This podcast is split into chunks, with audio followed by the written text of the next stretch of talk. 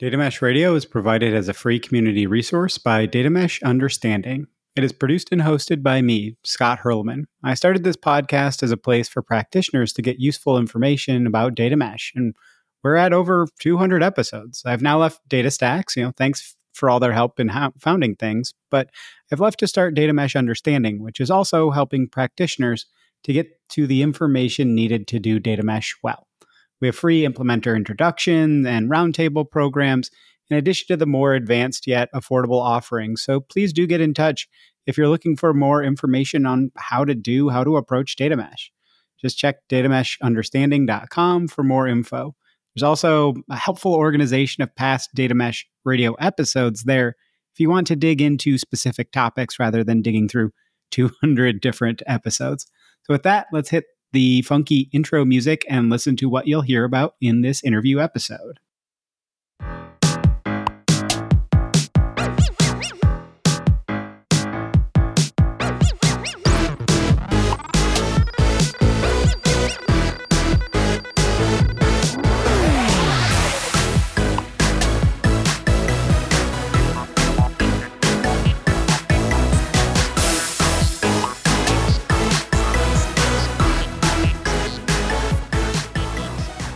Bottom line up front, what are you going to hear about and learn about in this episode?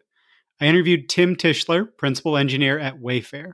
Prior to Wayfair, Tim worked as a site reliability champion at New Relic and is well known in the human factors and resilience engineering space, which has a ton of applicability to data mesh. Per Tim, current work in general is overly action item driven. Every meeting must have a set of agenda items generated from it you know you must actually go do these five things from every single meeting to justify creating the meeting. This prevents people from having learning focused meetings exclusively designed for context sharing. Human brains work differently between learning and fixing modes and we ask totally different questions when we're in those two different modes.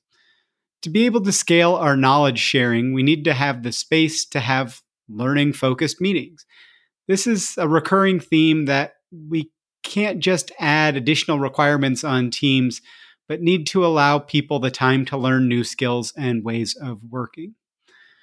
A good way to center learning focused meetings for Tim is whether they're show and tell or event storming sessions, is via sharing stories. Human communication is literally founded on story sharing through the millennia.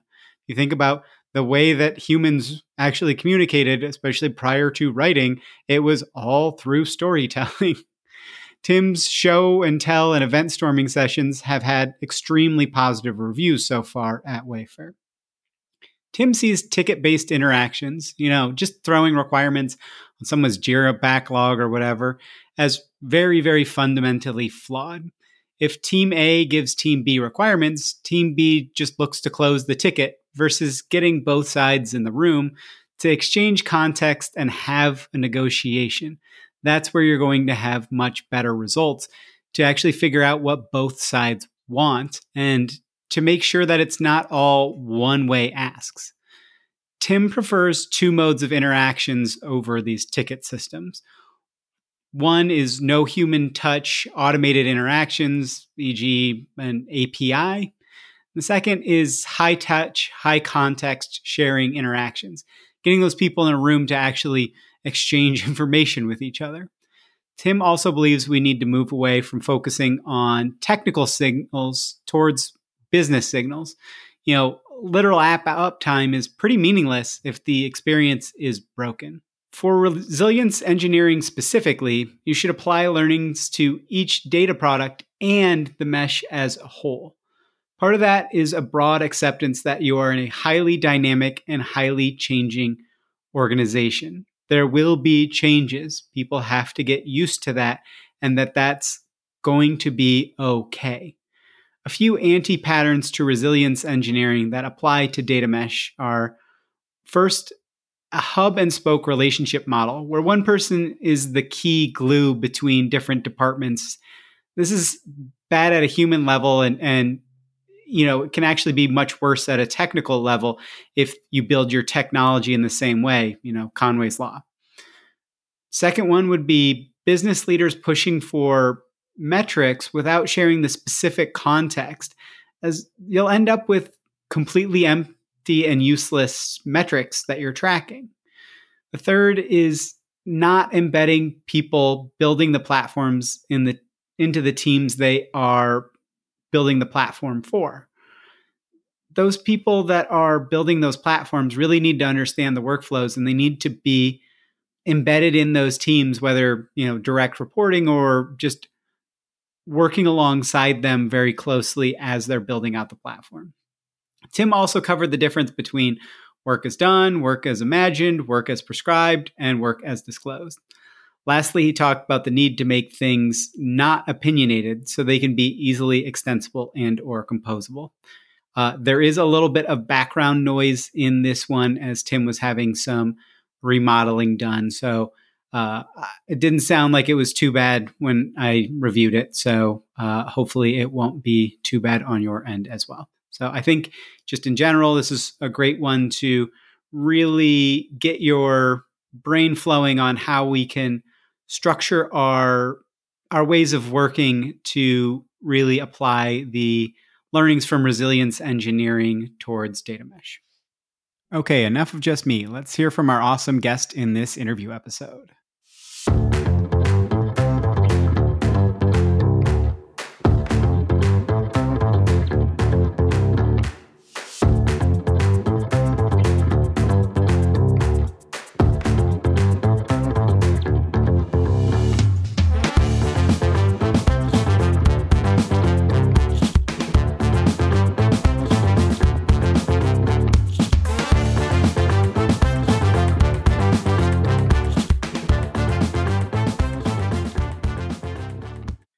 Very, very excited for today's episode. I've got Tim Tischler here, who's the principal engineer at Wayfair, and he's really helping to um, bring a lot of kind of interesting SRE DevOps type practices to Wayfair's implementation of data mesh. Um, but he's also going to share some of that knowledge of how to, to take those things and what really uh, can map over and how you can think about um, applying those principles to data mesh, which I think is very, very crucial. You know, Zhamak has talked about CI/CD and things like that um, being very crucial to your data products implementation as well as part of that data as a product thinking and just you know also the idea of psychological safety and lots of different things so i'm, I'm very very excited and uh, i think this will be very useful for, for a lot of folks tim if you don't mind if you could give everybody a little bit of an intro to yourself and your background and kind of how you got to here, and then we can jump into where we're going to talk about.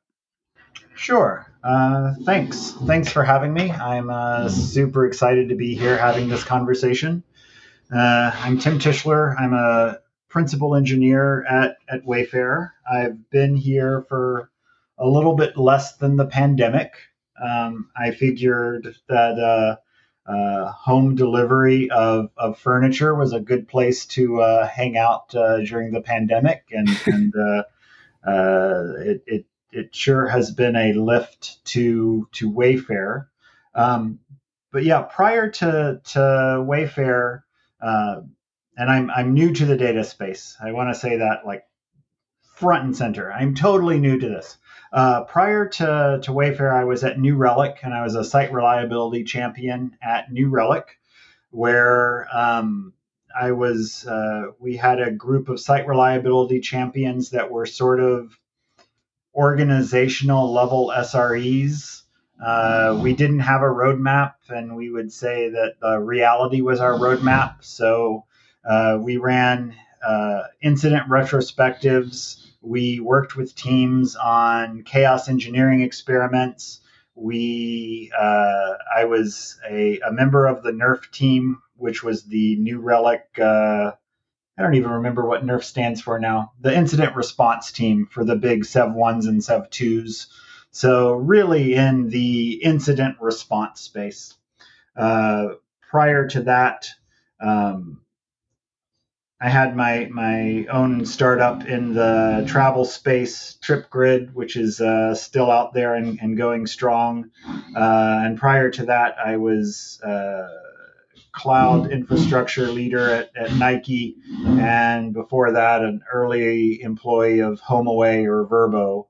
Um, and uh, there, uh, we were doing continuous delivery and daily deployments when it was still something that uh, uh, before it was the cool buzzword when it was the you're doing what? And uh, I can I can talk about that as well. Uh, so yeah uh, mostly engineering side. I've gone back and forth between engineering and DevOps slash infrastructure slash SRE slash what do these words mean anymore um, and uh, I uh, see a whole lot of that on the future for data mesh. What does data mesh even mean?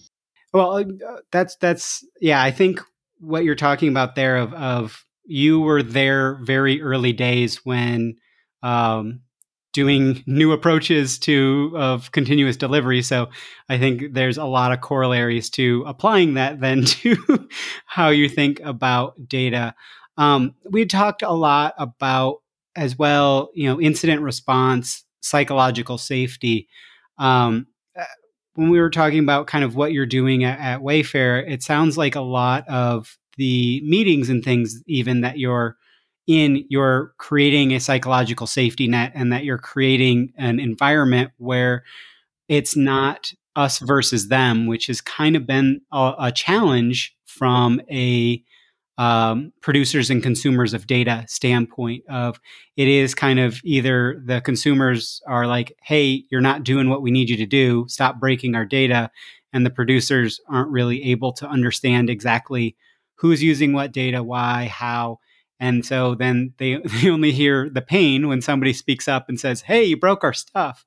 So like how are you setting up that meeting structure? Because I'm, I'm even finding this that a lot of people aren't feeling comfortable when they get into the room of producers and consumers. How, how are you working around that to make it so that people can share their context? So, one of the challenges is modern work is action item driven. It's like, why are we in a meeting unless there are action items and we have to immediately uh, come up with what are we going to do as a consequence of this meeting. Whereas uh, there's some really excellent literature and books from the the resilience engineering and system safety space, and I'm blanking on the book, but I can I can find it uh, for to to link to. Um, which says that that learning is different than fixing. The questions you fundamentally ask when you are in a learning mode are totally different than the questions you ask when you're in a fixing mode.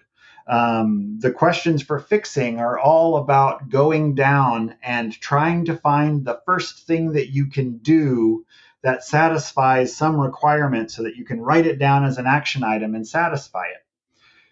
And so there's there's a tendency to say, okay, here's the structure and here's the outcome of this meeting. And part of what I'm saying is like, wait, you're an expert in this piece of data. They're also an expert in this piece of data. This is where your data goes. Let's be curious. Let's ask those open ended questions and let's just do expert to expert show and tell of what our life is like uh, working with the the same data in the stream at various points. And that's as far as we've gotten so far. We're not even into the next steps but those conversations are great. They are amazing because people get engaged because they are subject matter experts all up and down these data pipelines. We've got the expertise in this domain of data, and they are interested in how people actually use it, or where it comes from, or what the challenge is. and and this is nothing more than building common ground. I don't know what's next, and and some central folks, and I'm sure this drill in the back is probably pretty noisy at this point, having some some remodeling done in the next room, um, but we don't need a structure yet. Just share your stories because like that's that's how uh, that's how people process information is sharing stories with one another so let's just hear the stories of how we all work with the same domain of data and then uh, central folks who i'm having these conversations about facilitating more with are like and then we'll tell them to do this and this. And i'm like maybe. Maybe they'll tell us. Maybe they'll bring the problems to us because we're we are uncovering all of the problems and challenges in a shared environment of curiosity. Maybe the group will be the one driving what needs to happen next. I don't know.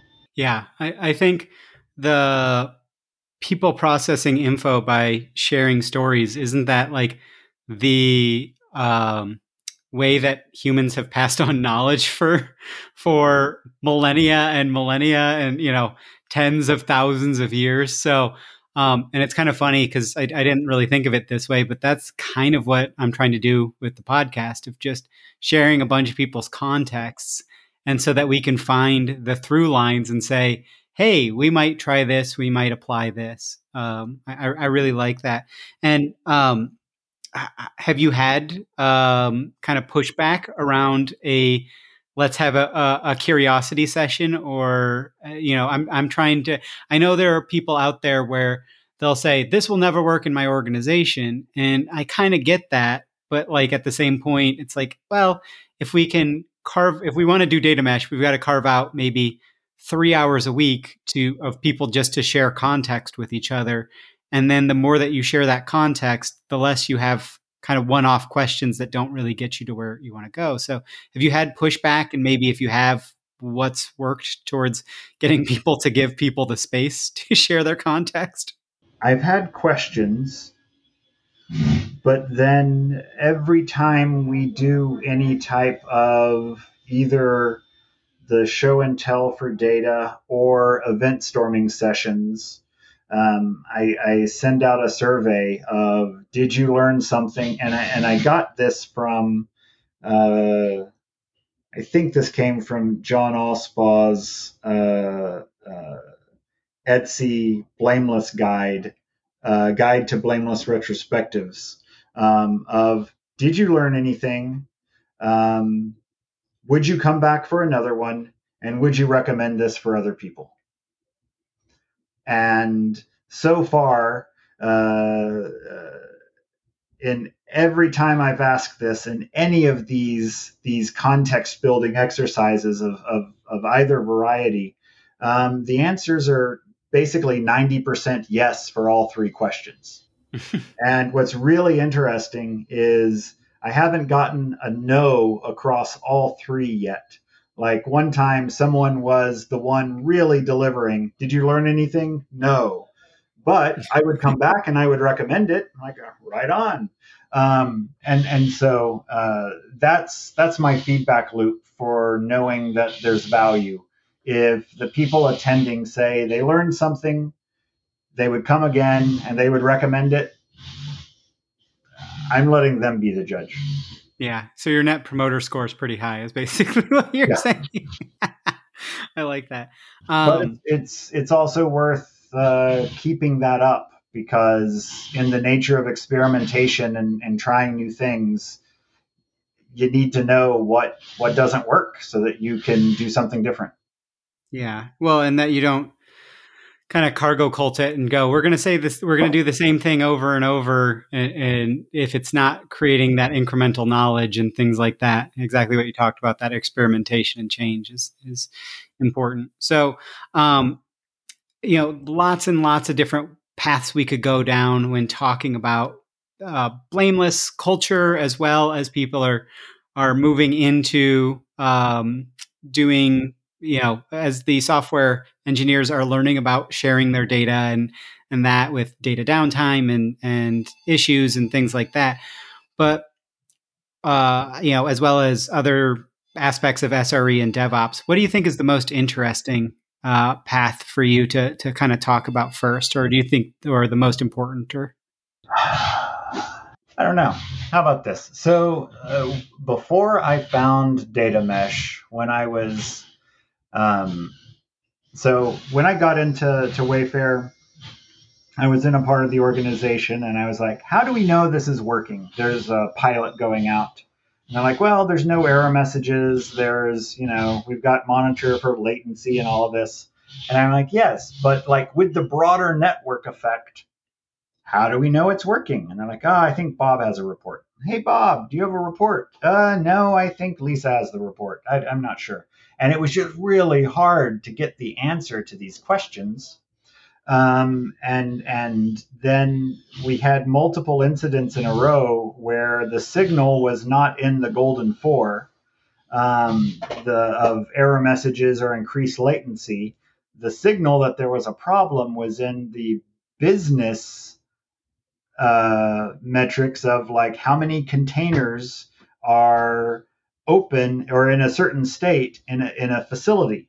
And that like hockey sticked. So i'm like oh we need to be using uh, business signals for monitoring. How do we find those? And it was just it, it was hard really hard. So i wrote this before i found data mesh.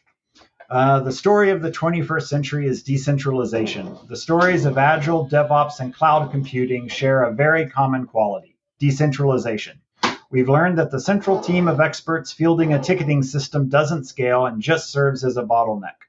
What practices have enabled this decentralization?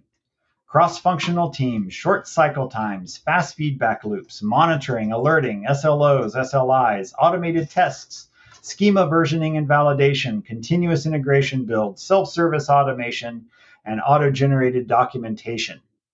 Uh, we decentralized the work uh, via central APIs. And so that was the frame that I was out looking for when I found data mesh. And yeah. so I look back at that now and I, I'm like, oh, that that was that was good.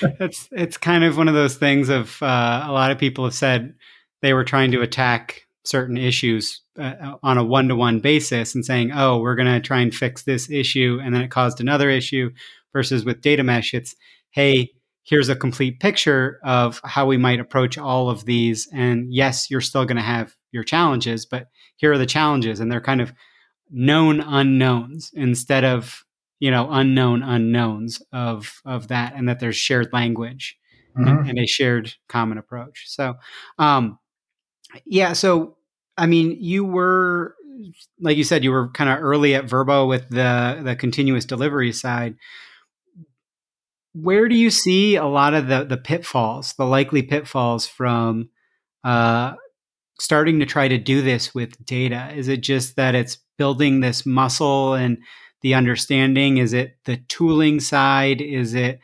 the kind of historical non collaborative nature between producers and consumers of data? Like, where, where do you think that we're going to have the most pain points in most organizations? And if you've got uh, ways to, to help address those, awesome. But even just telling people, hey, you're going to have pain here, when they feel that pain, they don't feel like they're alone. So that that's helpful.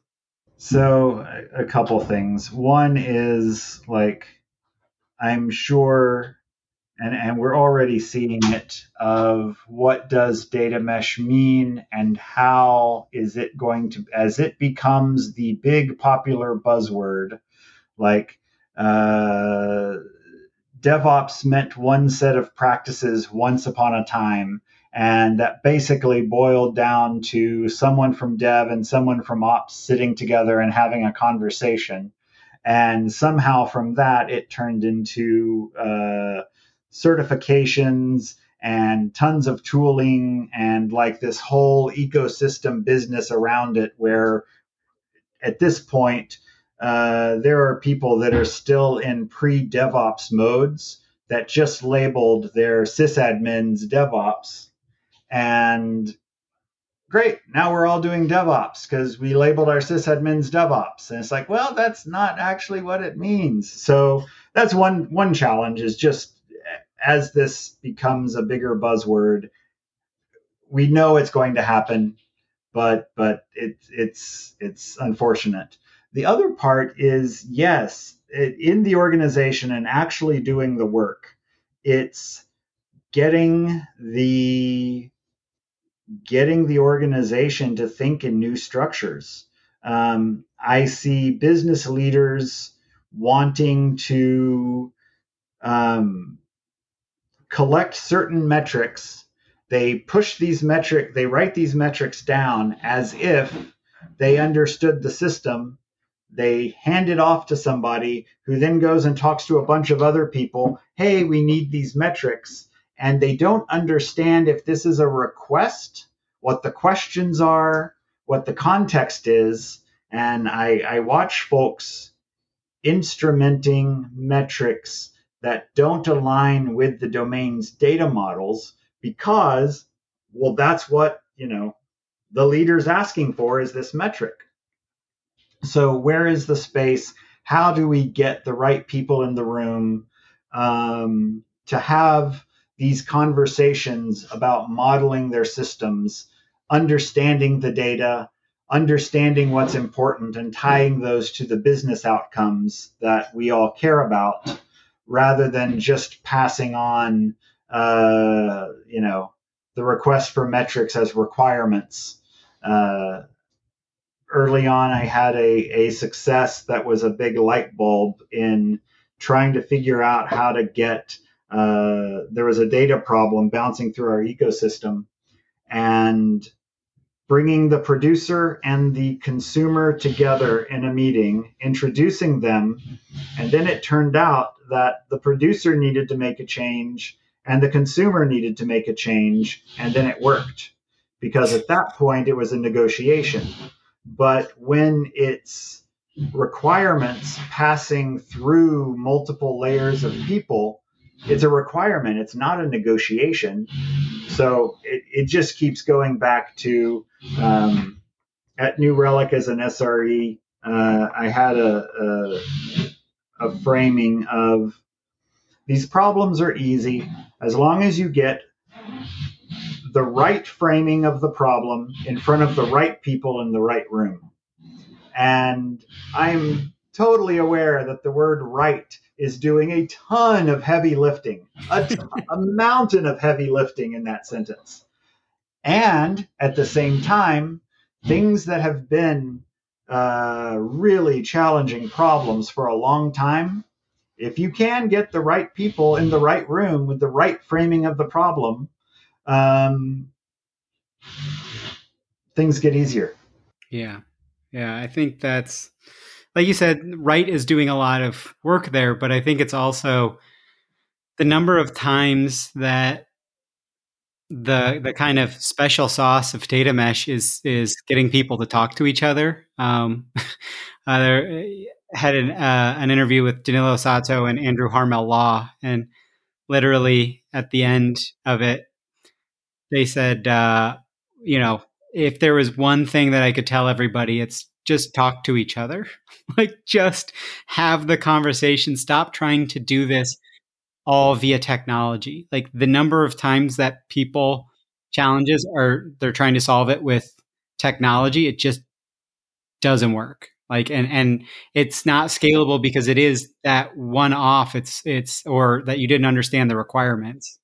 And I I can't tell you the number of times when I've tried to tell somebody here are here's what I'm trying to get to and here might be one approach. And they go okay so Scott said to do this in this way. It's like no that's an approach. Like here's where we need to get to.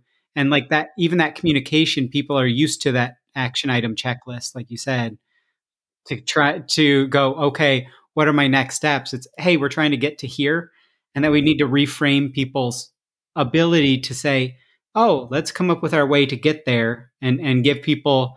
I just had um, uh, Jessitron, Jessica Kerr on as well, and she was talking about She's fabulous. I can't wait. I have not heard that episode, and I am a huge fan. So I am super excited. But she said, don't give people autonomy, give them agency. Autonomy is you go figure it out. Agency is here's where we're trying to go. Let's work together to get there, but you have the ability to choose. Yes. And that that was something where I was like, "Oh, yeah, that does make a lot of sense here." And I think that's what you're you're kind of circling around a lot. One of the things along these lines that that's kind of taking that idea and turning it into a heuristic for something that is really tactical. Um, our my goal for the data teams that I'm working with, and and it's a process. We're not you know snapping our fingers and boom, we're a data mesh. This is a journey. This is this is there are still plenty of software companies that are pre-DevOps in their in their thinking, but we need to have two classes of interactions. It uh, right now everything is done with a ticket with a context written in the in the ticket, and that's this mushy middle. Uh, our goal should be to have two classes of interactions: automated self-service, no humans in the loop, API-driven interactions, or high context, high expertise, refer, recurring cross-functional interactions. Those are the two the, the two polarities of our interactions between teams, um, and and uh, I see the ticket-driven culture with just enough context to solve just this one problem in the way that I think it needs to be solved as insufficient on both directions. Fully agree. Either make it an API and make it easy because the the thought work has already been done and it's it's something more concrete or be in those places to have the, the high context, high expertise, deep conversations that then lead to generative problem solving from multiple perspectives. And, and give people the space that they can have those meetings and that it's not, oh, this is pushing out these other priorities. It's like, no, this is a priority and we need to make the space for it, whether that's office hours, whether that's a show and tell, whether that's just being like, hey, you've got these many hours that you want to budget towards it.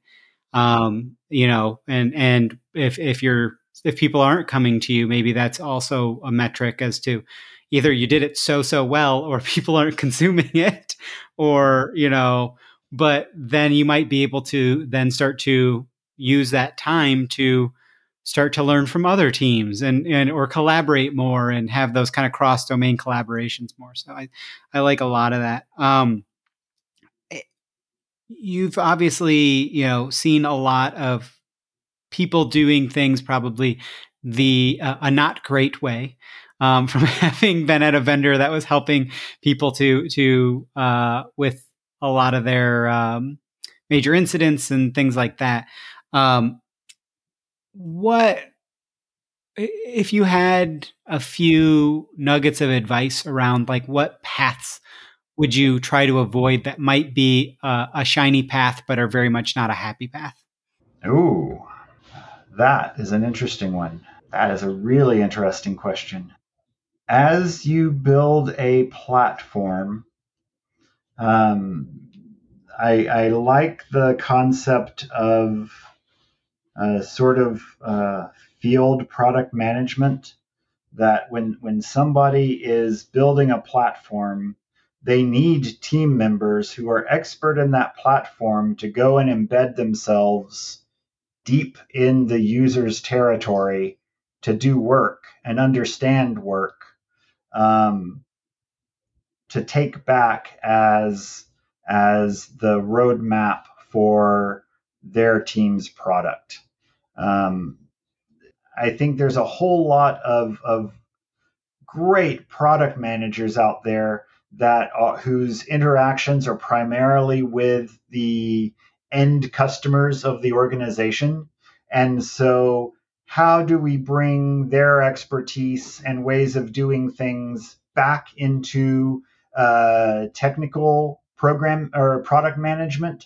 And how can we also um, use the fact that our subject matter experts and our users aren't on the other side of of a web page and and far away, but they're our coworkers. We can go work with them for a while. We can understand. Uh, there's a great thing that clicked in my mind from from human factors, which is understanding the distinction between there is always a difference between work is done, work is imagined, work as uh, uh, prescripted, work is disclosed.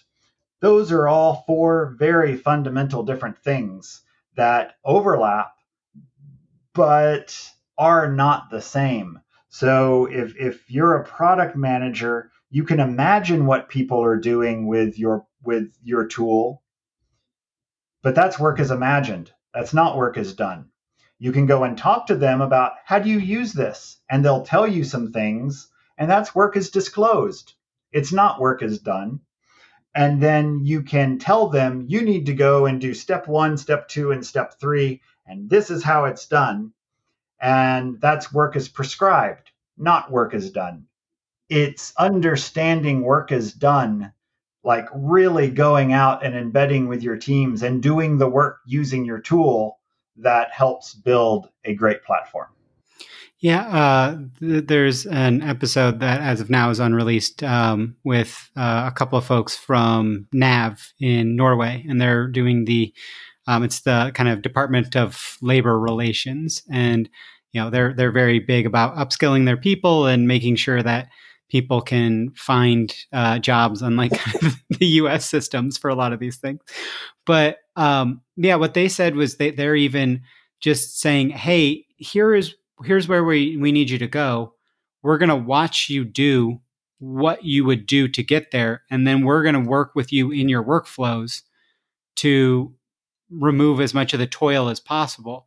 But we're not even going to, we're not even going to build anything ahead of time. We're going to say, here's where we need to go and we're going to watch you and we're going to do this across multiple teams and then the teams that also are the ones who are stepping up to participate are the ones whose needs get met the most and the closest because yep. they're the ones that are the first uh, that they're building the the core platform around you know they you don't want to build this stuff as one-offs you want to be able to make this broadly applicable but yeah i mean i think I think those concepts really overlap a lot, and and a lot of what you're talking about is just more one to or more human to human uh, communication, and that that can be difficult across time zones. It can be difficult across uh, different things, and you know there's some documentation aspects that can work, but a lot of what you said as well is like automated documentation and things like that. I think especially when you think about change management and you think about there's going to be a change upstream who's that going to affect downstream and how you can make that something that actually like is communicated automatically um, and so it doesn't necessarily disrupt people's workflows but that they can then immediately ask the person and they know who to ask they're not saying it is this you know sally's report or bob's report or you know whatever um, so uh, what so I guess one thing that we talked about a little bit that we've we've talked around a bit is this blameless culture.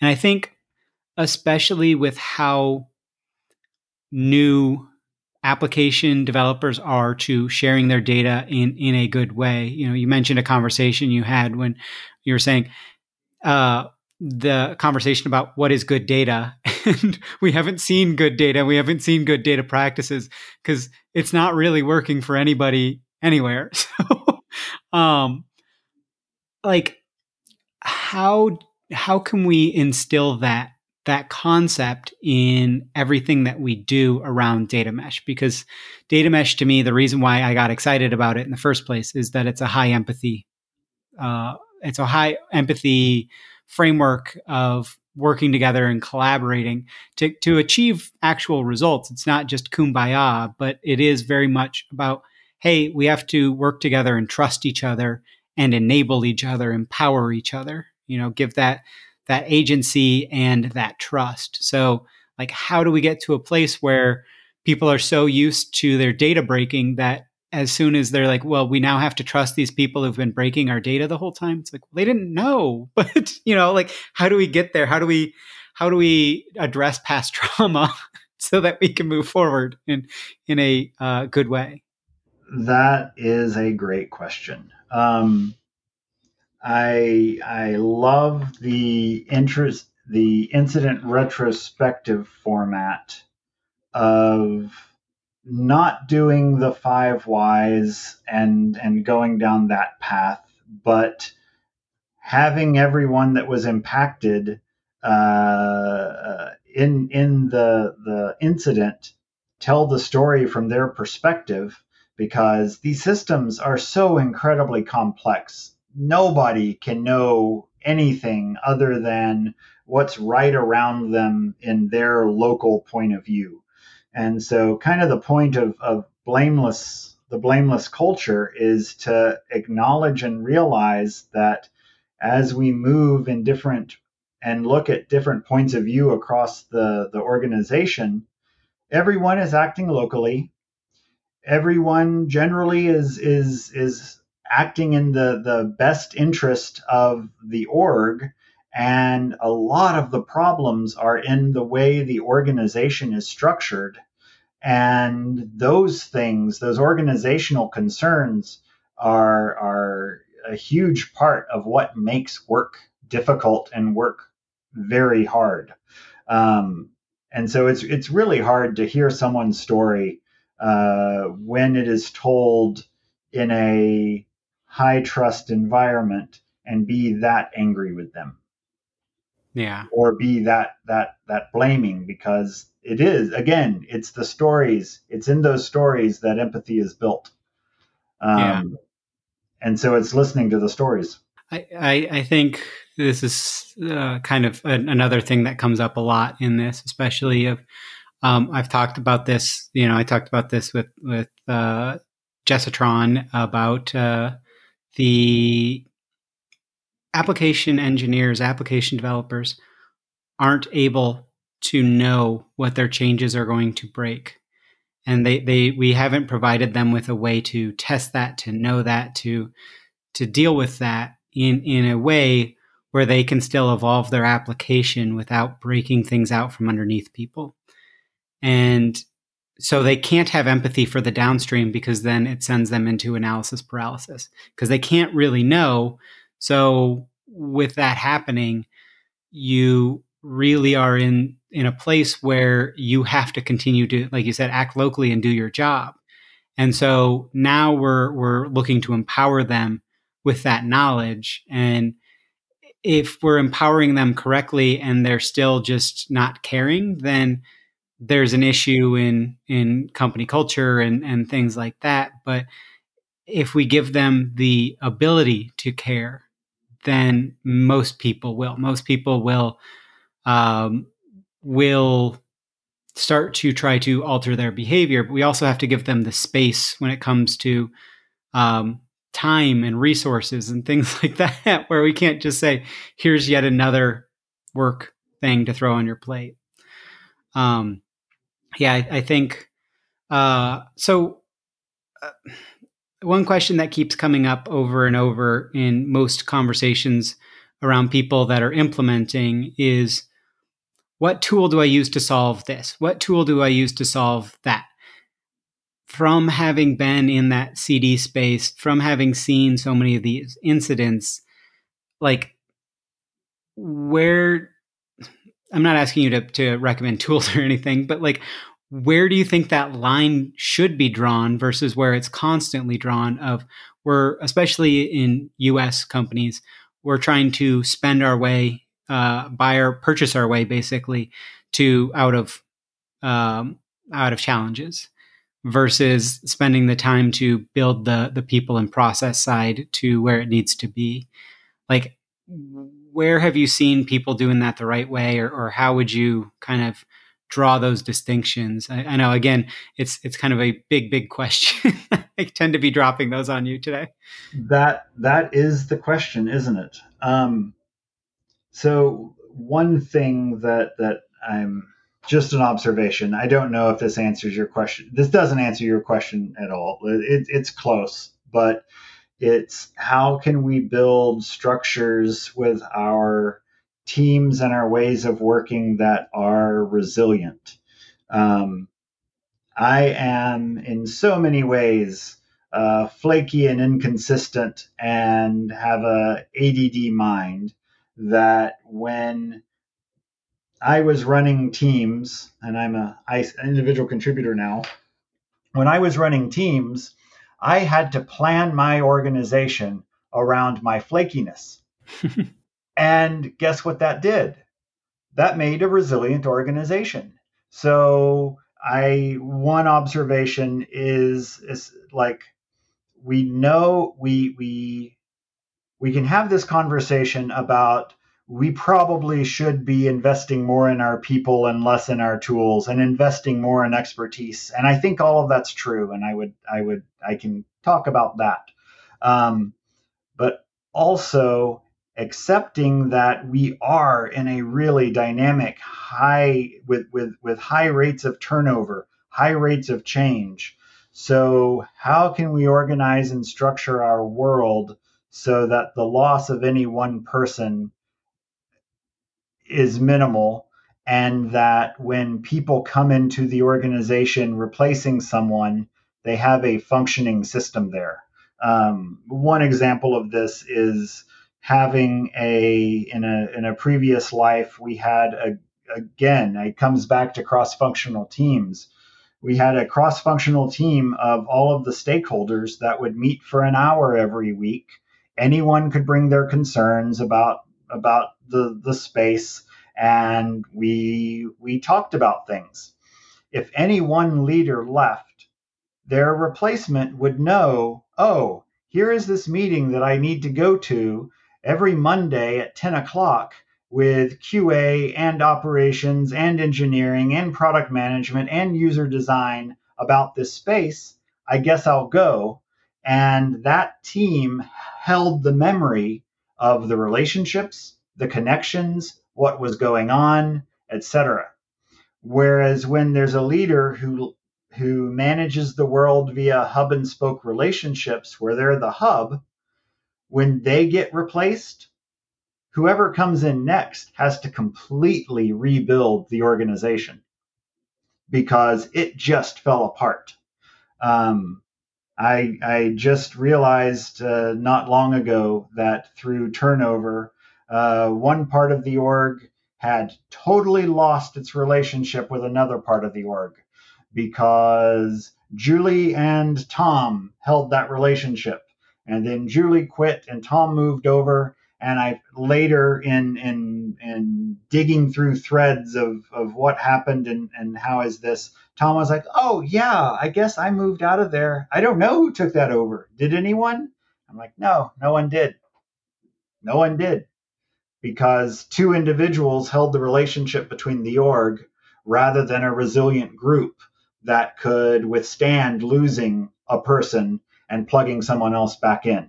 Yeah, I, I had this. I managed AWS costs for a public company, and I built the relationship. Uh, I was in the engineering org, and I built the relationship with with finance.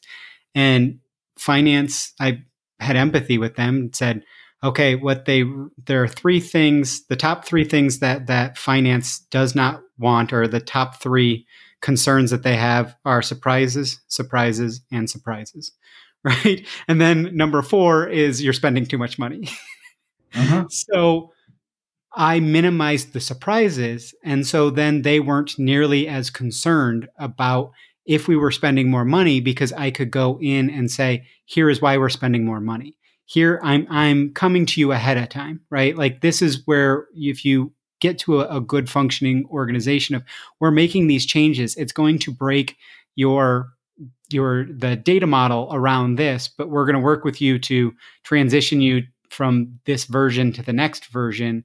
And this is why it, we're doing it. And here's how we're going to help you fix it. And here's, you know, X, Y, and Z that we're going to work with you and you're going to know ahead of time. And that, you know, traditionally data consumers haven't wanted to have uh, anything change because anytime any anything changes, it broke everything, and we need to figure out that that ability for data consumers to understand, you know, dynamism, and that that they're going to have to be uh, resilient to changes as well because those changes are going to happen. But mm-hmm. I think mm-hmm. that's I think what you said really makes a lot of sense. Of like, we need to have resilient systems and we need to have resilient people and so conway's law which which comes first you know but like we need to build that resiliency in to make this actually scalable right and and resiliency i think comes from empathy and and understanding and i mean you'd know this far better than i. Do you have any any any uh key points that you would or or key works that you would point people to as well for for resiliency? Oh gosh, uh, yes, I I have I have a huge number of of uh, references, uh, probably too many and too big, um, but uh, one great starting point is um, Sidney Dekker's uh, field guide to human error. Um, yeah uh, Field Guide to Understanding Human Error uh, is a great starting point for the human factor space and showing why uh, uh, the concept of a singular root cause in a complex system is is uh, not the most useful model of, of failure and for what uh, what resilience actually means. Um, there's also a paper which is really um, heavy reading for, for new folks to the space uh, from Dr. David Woods, which is um, uh, a theory of graceful extensibility. And he's a, a uh, founder of resilience engineering, asking the question how do we build resilience into our systems? uh, in, a, in a way that models naturally resilient systems. What are the properties of resilience and, and, and how do we approach uh, building resilience? And a huge part of, of what his model is is around rep- uh, reciprocity of um, going outside of your lane to help your neighbors because that's how we adapt to unforeseen circumstances. And in in so many cases of resilient systems, when you look at how it works on the ground, the system adapts because people on the ground close to facts and close to what we call the, the sharp edge or uh, fast feedback loops with reality uh, start helping each other out. And that is resilience is helping out your neighbor in crunch times or times of crisis or uh, places like that. One thing that i would point to as well is pretty much everything that we've talked about here outside of a little bit about the way that we communicate as apis i don't think we've talked about technology throughout this. And this is actually really common in a lot of the conversations I'm having around um, kind of successfully implement or companies that are uh, on a the journey and moving forward successfully is the amount of times yes technology is important to execute on the the stuff that needs to get done. And sometimes it's roll your own. Sometimes you can find things that you can go and purchase. And vendors i would say extensibility is key. The more that you can be extensible and that you aren't it's not a, a hard edge at the end of your product that somebody can build their own onto the uh, to extend your product a bit. Yep. um, that's going to be the thing that's going to get you my recommendation and pretty much everybody else's recommendation in in this space. But again we're, we're not talking much about that technology aspect because i think conway's law uh, really has is proven a lot of this. But like the more that we can focus on the people and the process side and get that nailed um, and and make that well, and not even, I, I guess I shouldn't even say nailed because nailed means like stuck versus get that magnetized so you can move it all around the board or, or the yep. fridge or whatever. But that it, there is that attraction and they're, they're together, but you can move it as the needs change. Um, that's kind of the, the, the message that's coming through from what I'm, I'm learning from this or what I'm hearing. So, and I would there's, there's another word.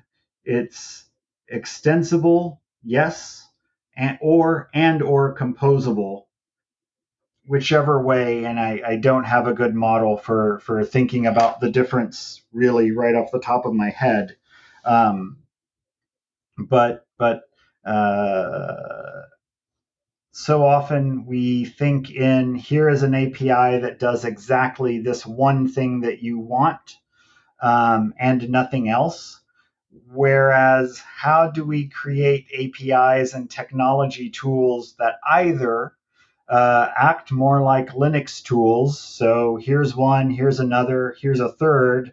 You can put them together in one, two, three, or you can put them together two, three, one, or three, two, one, or you can make your own and put into the mix. How do we how do we do that? Because a lot of times, uh, what I see is great software systems that provide value but come pre bundled with too many assumptions about the user's use case to make them useful. And, and if it's tightly coupled um, with, with a concept that doesn't fit your use case and you can't, de- you can't decompose it um, and you can't extend it, then you go roll your own. And then that's where we, we get to uh, siloed ecosystems that don't know how to interact because uh, we we decentralized in an unintentional way, just basically because at the end of the day, this tool didn't work for me, and I had to find another way. I had to use my ingenuity and creativity to work around this platform that you built because it didn't work for me and I didn't have time to put in a ticket and get it on your roadmap and wait, you know, the quarter for you to get to it. So I came up with this hacky thing that uh, am I happy with it? No, but it works. It provides value. It got me unstuck, and now it's it's here, and it's it's it's part of our technical system from now until I get the time to uh, refactor it and move it back in, which we all know is basically equivalent to never.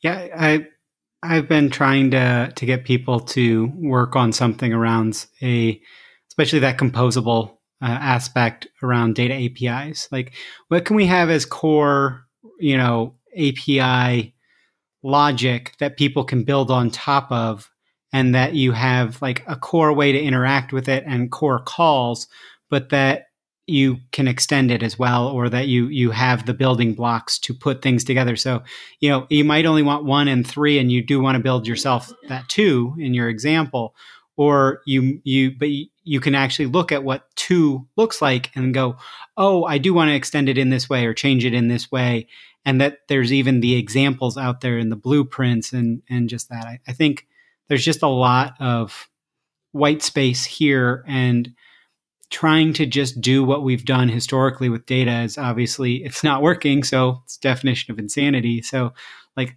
let's really think about how we can make this as easy as possible for people to get to a happy path. And there isn't a happy path there are many many or maybe a non bad path right? And there's many, many non-bad paths, but you know, you don't want to send somebody down the here be dragons path, or at yep. least equip them uh, uh, efficiently with you know a plus two sword of dragon slaying or whatever, right? Like that you give them the the tools to be able to slay that dragon if they if they need to, but you also don't you know give them the tools to do that if they're if they're not going to face a dragon. You're not you're not just giving them stuff that's not going to be really usable and and uh, that composable extensible side. I like the idea of the data product with the input and output ports and configuration.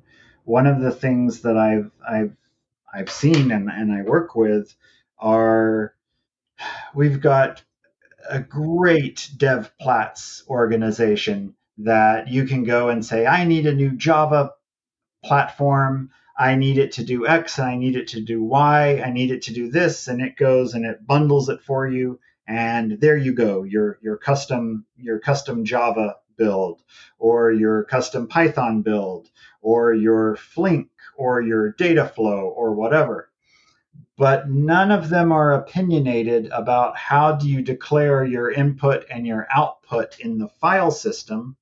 And so one of the things that we're experimenting is this a good idea? I have no idea. It, it likely isn't. But uh, a couple of teams across the organization have agreed upon a file format to declare your output streams and your output schema.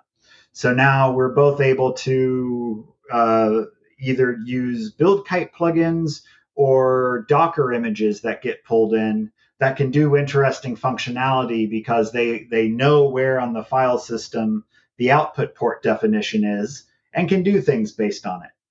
So here's the schema, here's what we need, and and uh, I think there's a lot of unexplored space in that territory of uh, I, I love the definitions of input output ports, be strict at that interface, and then be agnostic as to what's inside. And so then, how do we share that definition and how do we let anybody build a tool that works within this ecosystem that can be reusable, that respects those contracts and those, those uh, uh, interfaces of the data product? Yeah, yeah. I think I think that's. I, am glad that you're blazing that path, and I and I hope to see some blog posts or have you back on to talk about that because I think those are interesting learnings for folks. I think that's going to be something that's going to be really. Uh, I, I want to see more people trying those things and just going, does this thing work? And that you're setting yourself up to test it, and that you're not saying, we're locking ourselves to doing this. It's we're testing does this work and is this a good idea? And I think a, a huge part of this, the, the overall uh, data mesh conversation, is not to say that data engineering is doing it wrong. Um, it's it's all hard, and the the work that they do has such requires such incredible expertise in the way we're doing it now and how we will continue to be evolving it. And at the same time, the uh, the SRE folks have been through some things and tried some things that didn't work at all, and tried some things that have, but not. We haven't done this yet applied to data, so um, no one has all the context needed it's a conversation between these two schools of thought because neither group has the expertise alone to get us to where we need to be. Uh, so I'm super excited about the space because there is so much exploration and like it's uh, we're in a, a moment in data where it's greenfield where the future hasn't been written yet. We're all collectively coming to this can't be it, can it? What's next and and we have more questions than answers which is great. Super super exciting time to be in the space. For for somebody who's got that attitude I, I fully agree. There there are a lot of people who just want kind of a rubber stamp or or a you know a, a, a specific blueprint for this is exactly how you do it. Here's all the steps. And it's it's very dependent on your organization but there's a lot of learnings about avoiding the bad paths that we can share. And that's that's what i'm trying to do with this this podcast. And thank you for uh, giving us a community and pulling the community together to to have the slack channel conversations and to have the podcast.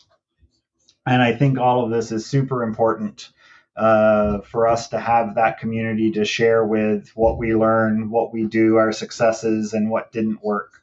And so uh, uh, tip of the hat to you for that excellent work. Thanks. I'm, I'm, I'm, I'm trying to create a space where we can be vulnerable because if we can share where we're struggling and what we think is working, um, but that we can say that ah, I haven't figured this out, and that it's not you know a shame based thing of oh I don't have all the answers. Nobody does right now. Like no one, li- literally, when I say no one, I I'm including Zhamak.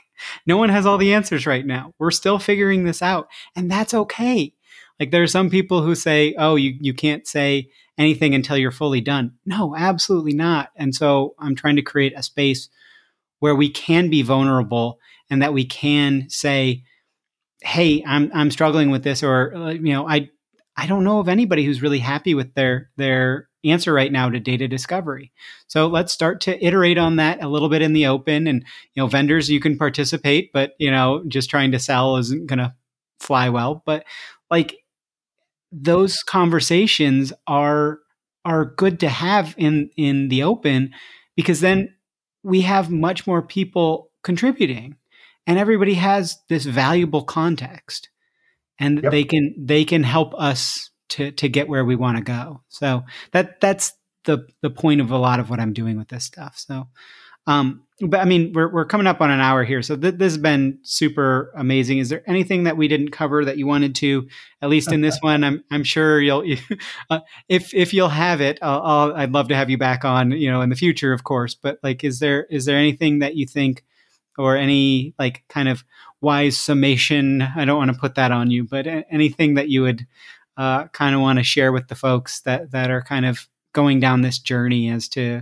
what you've learned so far or, or your past experiences and and where they they can you know avoid those bad paths um no just just where talk to people um, I, I know that there's ways for businesses and organizations to fail by not being action oriented enough. I, I, get that, but at the same time, uh, it's it's building that empathy with the people on the other side of whatever perceived fences you have. That's uh, super important, and uh, yeah, so I don't have anything concrete, but uh, it's, it's it's an exciting space to be in, and this totally is DevOps coming to data, and uh, I look forward to see where the industry takes it in the next in the next while. Uh, definitely, we should be thinking on time scales of, of you know the next decade, uh, because uh, DevOps is what 13, 14 years old at this point as a as a term, so uh, this isn't a uh, this isn't a short term uh, quick thing that we're embarking on. We're we're on the bleeding edge, and the bleeding edge is called bleeding for a reason, right? Like sure. so. Um, yeah, and and I would also say um, have those conversations with people outside your organization too, so that you can understand the context of of what they're seeing as well. And that's that's part of the reason for the Slack is to just create the ability to find these people and talk to them and create those relationships. And I, I try and create one-on-one relationships between folks. But I know I found out that people are like, "Oh yeah, I'm talking to these like 12 different orgs that are implementing," and it's like, "Oh wow, that's awesome!" like mm-hmm. people are just so. Some people, if you speak up and make a little bit of noise about what you're seeing, whether good or bad or struggling with, um, people will will come to you and, and talk to you as well. That there's a lot of people who for many different reasons don't feel comfortable being that vulnerable yet. And hopefully we can get there but you know sometimes even corporate communication guidelines say that they can't even say anything. So totally get yep. that. Don't don't want anybody to get in trouble. But uh, well tim this has been super super uh, awesome. Uh, love talking to you always as usual. Um, where can people find you? What do you want people reaching out to you about? What, what's kind of the best path for that? Um, I am in your uh, the data mesh uh, learning community Slack channel. Um, I'm in a number of, of Slacks. I uh, I don't tweet much. I think I, I see the uh, the high quality conversations on Twitter, but gosh, it is such a slippery slope to, uh, to uh, to the worst kinds of conversations to the point that uh, I, I, I really don't participate on it that much. Um, But uh, yeah. I'm I'm at Timotheo T I M O T H E O uh, at Twitter, uh, but I, I don't I don't check frequently. Yeah. So okay. Well, uh, just it, well, we'll drop a, a, link for. I think I can do a link where people can literally just even jump directly into a DM. But well, your name, people can just search in different Slacks and, yep. and find you there. And, and LinkedIn, Tim Tischler at LinkedIn in LinkedIn. So that works too. And I'm actually enjoying uh, back on social media, like. Um, I hadn't gotten much use out of uh, LinkedIn for a while, but the data mesh conversation there is is surprisingly active and happening. And so I'm I'm I'm I'll probably be posting some stuff uh, via LinkedIn on data mesh. Yeah, that's that's it's there's some really good stuff out there. I just came across another great article today, and um, it's it's fun to see that you know there are some people that are just trying to tear it down because again, it's not a full blueprint, and we've kind of gotten used to being sold to as a full solution from a vision standpoint versus a here's how we can work. And so when people don't have that full vision, they're like, but I want to buy this. Just tell me how to buy this. Tell me exactly how to do it. It's like, yep. well, that just hasn't worked for the last 30, 40 years in data. So why do we want to keep doing it? Yeah.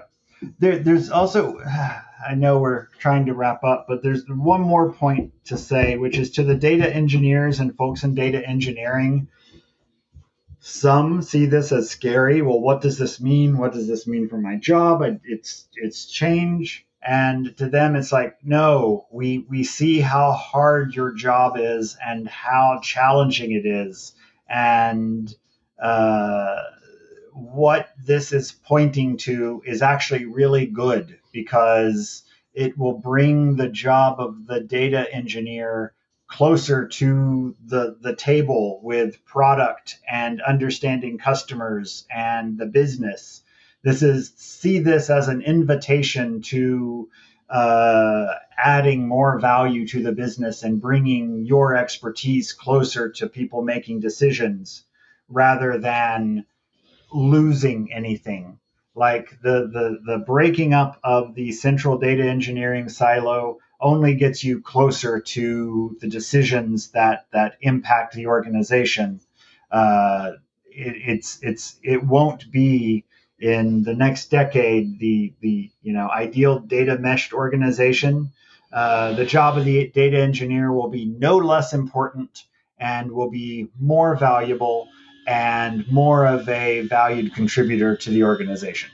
Yeah, I, I think that I, I fully agree. And I think what we're trying to do for them is to reduce their toil. So the, the stuff that you're just doing that's, uh, you yep. know, maintaining the pipelines instead of working with the people to uh, make the, the right pipelines and with the right uh, information and, and really bridging the and gap, answering the right questions, like uh, the the having a seat at the table and helping the business and product understand what questions they need to be asking, and then providing that data to them is is super invaluable. Yeah, fully agree. So, well, again, Tim, as as always, this is fantastic, and look forward to learning more about the Wayfair journey and kind of more as you're learning as well going forward. So, uh, thank you, Tim, and thank you everybody for listening. I'd like to thank my guest today, Tim Tischler, principal engineer at Wayfair. You can find links to the resources that Tim had mentioned, the books and the um, posts and things like that, in the show notes.